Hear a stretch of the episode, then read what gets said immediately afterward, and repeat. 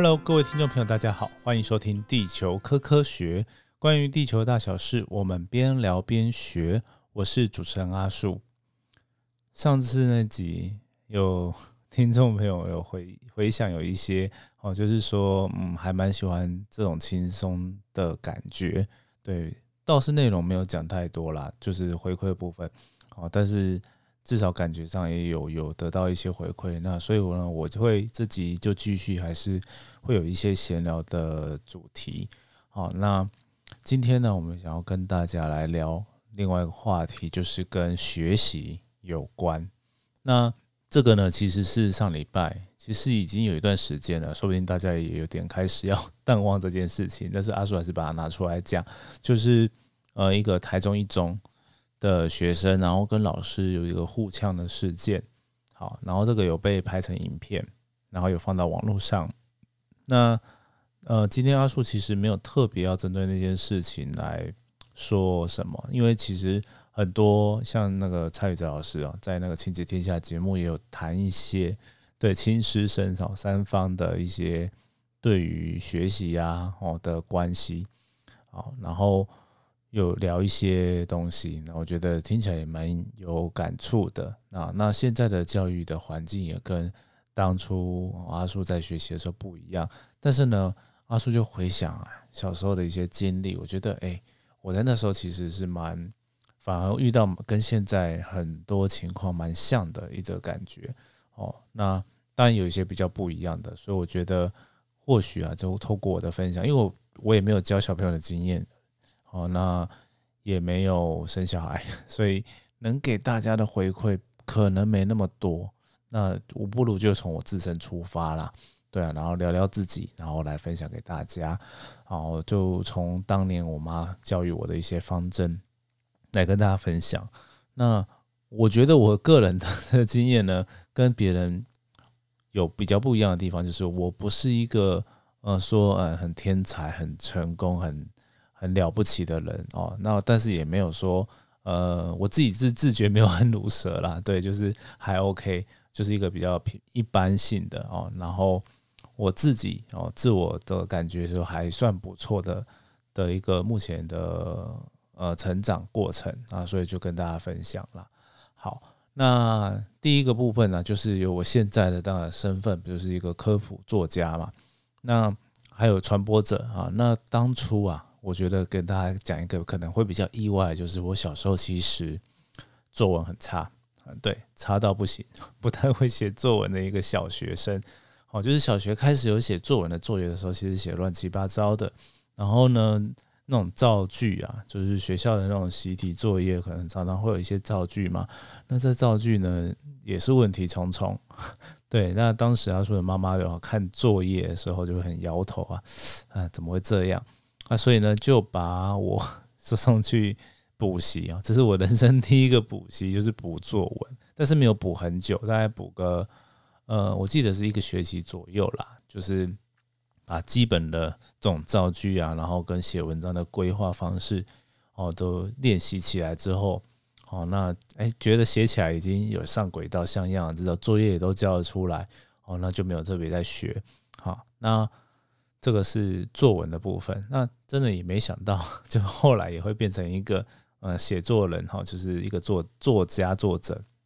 的身份，啊，这是蛮我觉得蛮意外的。然后我每次因为我学学的那个小时候学补习的地方是在国语日报，所以我常常就觉得哎很有趣，因为后来就变成了国语日报的专栏作者。啊，这是一个蛮神奇的经验，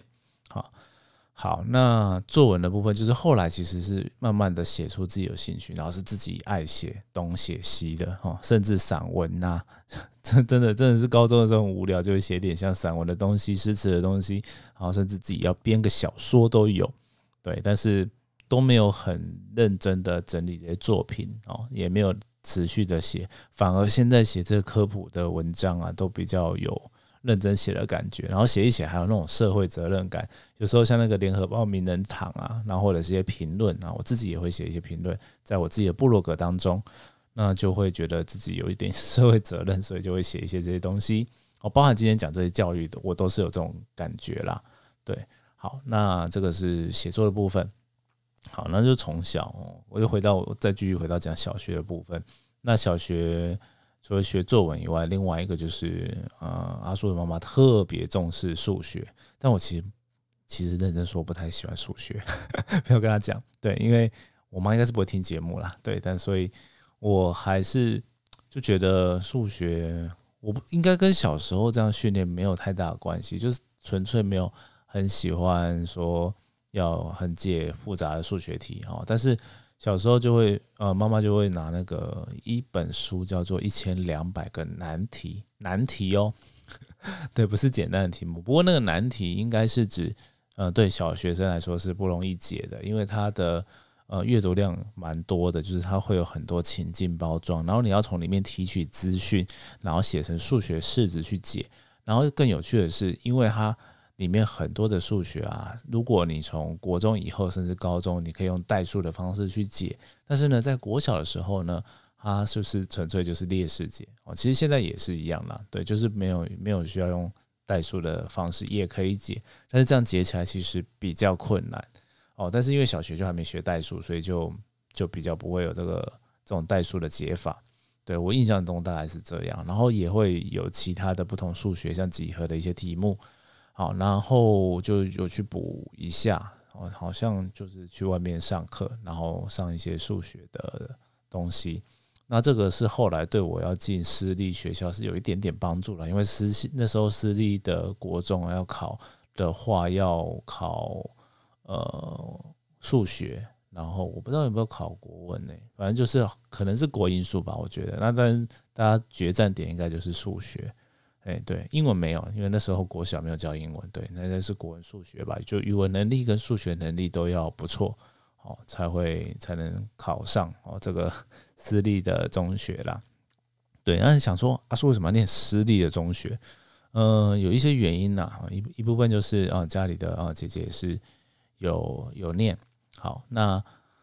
我的话呢，其实是我自己选的。啊，因为呢，我阿树的妈妈并没有说一定要我去念的学校。那我个人的选择是，主要是因为我觉得很怕麻烦。哦，怕什么麻烦呢？就是我小时候啊，其实就比较不太会跟人家相处、交朋友，然后我就觉得我很怕说会遇到类似像那种霸凌啊的，或勒索啊，或者是一些被欺负的那种事情。他就觉得说，哎，看起来哈，去 私校好像比较单纯啊。其实这没有绝对一定，因为呃，只要有学生的地方，我觉得就是学校啦啊，或者是当兵啊、职场啊，就难免都会有这种情况，都是遇看你遇到什么样的人哦。然后在团体的行为当中，都是会有一些这种的状况哦。这也可以用心理学去解释啦，所以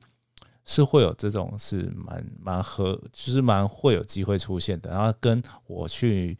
可能可能公立学校，因为哦。更多类型的人，然后学校的规模也比较大，可能会更容易遇到。哦，但是我就觉那时候就觉得有个偏见，就是觉得私校好像比较不会遇到，啊，就去念了啊，就就我觉得自己事后觉得说有点神经病，去念念了一个蛮严格的私校。啊，如果再重来一次，我觉得我不一定会选私校了。对，就是如果已经知道 后面没什么差别的话，对。但是呢，其实念也是有个好处啦，是真的。我刚好我的经历当中是蛮单纯的，虽然有看过哦别人遇到一些 状况的情况，但是我个人自己是哎还算单纯，所以就结果论来说又还好，对。然后因为刚刚有讲到嘛，这是我自己选的，其实呃我觉得我蛮幸运的，就是我妈妈就是虽然她都不会 说自己特别的开明啊还是怎么样，但是呢她都。不太会说那么坚持要我一定要怎么样怎么样的，哦，就是蛮让我可以做自己的。那这个在我觉得在现代的家家庭哦，就是看现在的小孩，然后现在的中学生、高中生、大学生，嗯，然后就觉得，诶，有时候其实也不一定会看到这种情况，因为其实我可以理解说很多家长都很想保护小孩，保护的很好。那我最近就是 听到一些蛮神秘的例子，就是诶。小小时候真的训练的很，也不是训练，就是保护的很好啊。长大就不太会跟别人相处哦，这是一种好，然后第二种我看过的情形就是，可能就连基本的生活起起居真的是有点困难，比如说出门会比较希望人家接送，哦，就没有办法自己去比较远的地方，哦，就会有困难啊，或者是呃比较就是有一些 食物上挑食的东西，哦，这是非常非常的多，哦，就有时候会有这种情况啊，但这跟这不能说是现代才有可能一直都会有，只是说，哎，像像这样的就是被保护的很周到的情况，我就会从我的角度来看，就是哦，真的出社会中会有一些比较难适应的现象。那我自己其实有遇到，就是我刚刚就有讲到说，哦，我这样子念私校过来到呃，一其实一直一直到大学，好考大学，就我没有。我就念就完全就是从国中生直升到高中那种学校，好，然后真的是也觉得蛮 不好意思，就是花家里蛮多钱的，就还好没有其他的补习太多，对，那然后大学之后也都是念公立，就没有花太多钱，对，然后呃，现在自己自己就是有蛮感恩有遇遇到这种情况的，那但是呢，我我刚刚就在讲说。刚刚其实回到我原来在讲的脉络，就是有讲说小朋友哦出出去外面比较难适应外面的环境嘛。那我自己有遇到类似的情况。那这情况就是我上到大学之后，一开始第一学期就北二一，对，那呃我们的学校是两双二一制，就是八个学期有两个二一就会被退学这样子。对，那我很厉害，对，就是现在讲蛮厉害。第一个学期就听牌，对，然后他妈妈也是觉得有点紧张，说哎怎么这样，对啊，然后他就问我到底是怎么情况。那但我后来哈就归纳出来，就是我念书的一个习性，在中学的时候，因为我念的是比较严格的学校，那一开始可能在国一国二的时候还会被揍，对，被打，对，会有体罚的状况，就是要逼着比较逼着说要好好念书这样子。那到了高中就虽然没有，但是其实大家都会有一些竞争啊、排比序啊，然后甚至会用呃学校的一些排名去调动你在哪一个班级，就是你你的身边都会是跟你哦同样 level 的同学，就是考试成绩是同样的，那就会有分班的概念啊，就会。还是会有一种希望说，哎，自己能够尽量在中间啊，或者是比较前面的班。我没有求到很前面啊，至少在中间以上。对，大概是有这种情况。那等于算是有一点被动式的去念书啦。对，那反而进了大学就还蛮不适应的，因为就要自己去安排时间。哦，因为修课什么的都要自己选嘛，然后自己去安排。呃，一天的时间，然后要念书或什么的，那一开始真的是规划的蛮不好的。然后也因为之前我是因为推甄哦上的，然后中间中途就是很很多去打工啊，去干嘛的，做自己喜欢的事情，之后才去念大学。那在中间其实就已经有点忘记念书的感觉。说真的，那时候是突然就念书失忆症，就是不知道自己怎么样有效率的把。呃，书念好，把成绩哦弄起来，那所以就真的就比较差。那是直到后来遇到一位学霸，就是现在的 呃阿叔的太太哦，就是那时候的女朋友啊，然后就是有互相在替力啊，对，然后就是有激励对方啊，希望可以至少把心用在多一点在念书上面，然后再分享一些就是念书的方法。然后跟笔记，对我都是一直看他的笔记，对，就是上课的时候就会打瞌睡或怎么样的，就漏掉东西，就会靠看笔记去恢复一些记忆。好，那哎，以这样的效果其实还蛮不错的，就有把呃，就是成绩带起来。好，那虽然没有到像他一样成为学霸等级，但是至少都考得还不错。然后自己自己啊，其实也也是心态有一些改变啊，因为。我个人啊，就是在国中、高中是蛮喜欢地球科学，也因为这样才去念呃相关的科系嘛。那都已经在念喜欢的东西了，怎么可以呃考不好哦，或者是学不好呢？哦，不要说考不好，就是学不好呢。所以就很认真的去学习，那也会参加比较多学术的活动这真的是从大学的。嗯，大一之后的后段，然后下学期开始才会有重新开始的人生的感觉。对，大概是这样。那对啊，那在之前其实呃，阿树的妈妈在中间这过程中啊，我觉得她扮演了一个还蛮不错的角色，就是陪伴。对，因为她其实一开始啊，也不太理解为什么喜欢这东西，然后喜欢念这个科目，那甚至她还有点担忧说，哎，真的。这念这个以后到底是要干嘛？对他，他其实心中有这样的怀疑，但是他不会把这个压力压在我身上，他就会自己去跟身边找人聊，哦，就是其他的家长，或者是他觉得比较有学识的朋友去聊这些呃问题，然后也有时候会跟我聊啊，就说我为什么喜欢呢？然后我都在学些什么？对，他就比较扮演了这蛮多倾听啊跟陪伴者的角色，这个我觉得。嗯，在我成长过程中蛮重要，所以我现在也有时候会听到一些呃教育的，就是心理学家啦，或亲子的呃教育的专家都会讲到说，诶，这个陪伴是蛮重要的，所以就是特别 把自己的经历在这边分享给大家。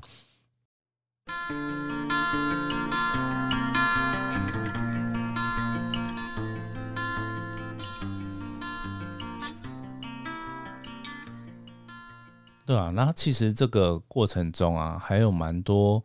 呃事情的啦，可以跟大家分享。就是刚刚其实都比较偏在于念书，在学习的方面。那第二个就是我有一些生活方面的技能，比如说，就是我蛮喜欢煮东西的。那从小其实就会有去进厨房哦煮东西的机会。那这个其实我从后来呃身边，我觉得。没有很多人会这个技能，我觉得蛮意外的，因为我以为是，呃，就是因为可能自己很容易的就碰到厨房，然后很容易就习的这些技能，就觉得说，嗯，应该大家都会吧。然后后来发现其实不是。那我大概就是在国小五四四五四五年级，我不是很确定哦，大概四五年级或五六年级的时候，哦，就开始有到厨房去。那一开始当然就是。呃，帮忙的角色就是帮忙做家事的感觉，哦，就是我妈那边煮菜，我就看着看着，哦，这边因为也没什么特别的事，这边看着看着，然后学习一下，然后呢，学的目目的其实还有另外一个，就是呃，有个节省零用钱，但是又又喜欢吃一些呃不一样的呃零算零食嘛，就下午茶啦，就是会想要吃点东西，然后。我后来我就是想说，就是一部分当然是是会拿零用钱去买零食啊，这是第一种。那另外一种我觉得蛮好，就是直接拿冰箱的食物，把它从食材变成啊料理。当然做这些事情的时候，我刚刚讲的我妈的陪伴原则呢，就是因为我们家里是自己开开公司啊，对，所以呃住家跟公司跟什么厨房这些起居全部都在一起嘛，所以我等于就是。在大人有在的时候才去进厨房啊，这个是他比较坚持的部分。他觉得说，哎，这样看起来比较安全，我他可以让放心让我去，因为万一有什么问题、有什么事，有大人在，呃，求助啊、求救啊，都是比较快、比较方便的，所以他就让我这样做啊。那所以我就默默的自己就开发了很多神神奇的料理啊，就是冰箱里面可能是。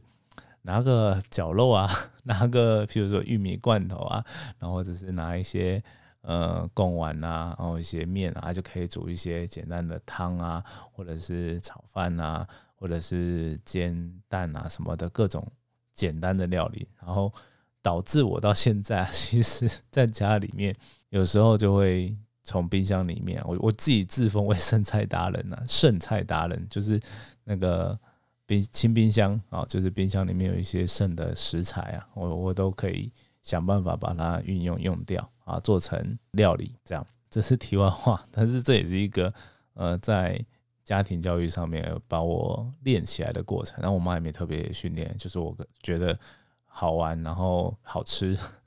对，然后又省钱啊，就零用钱照拿嘛啊，但是就拿家里的冰箱的食材来做，哎。对我我个人 是用这种方式啊。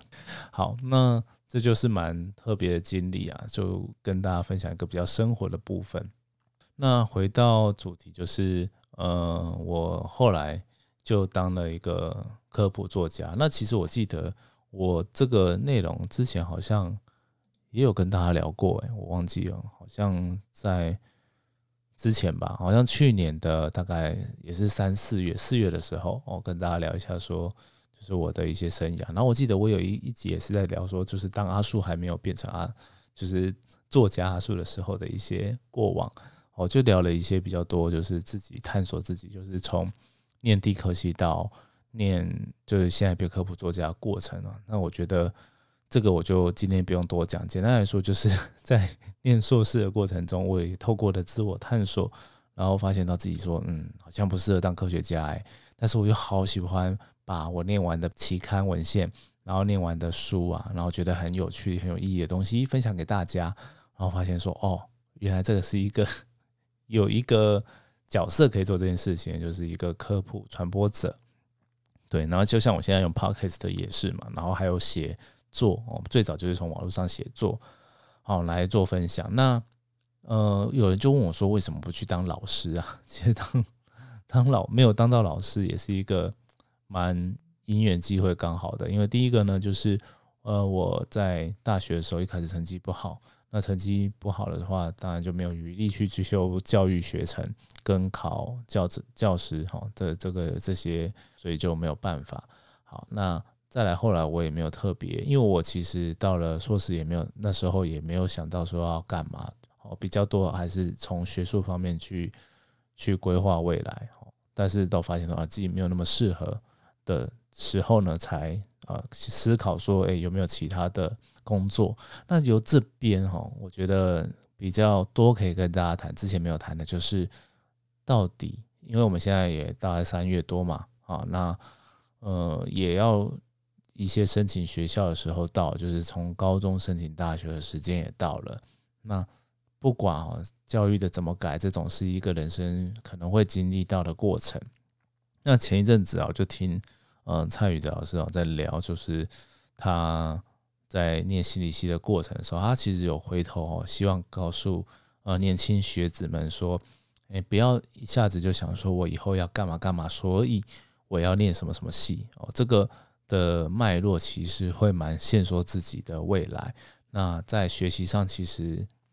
有时候会遇到瓶颈的时候是比较难过去的。哎，我这我也非常的认同，因为我到了硕士啊，哦，到后端真的是有点茫然。就写论文的时候，就嗯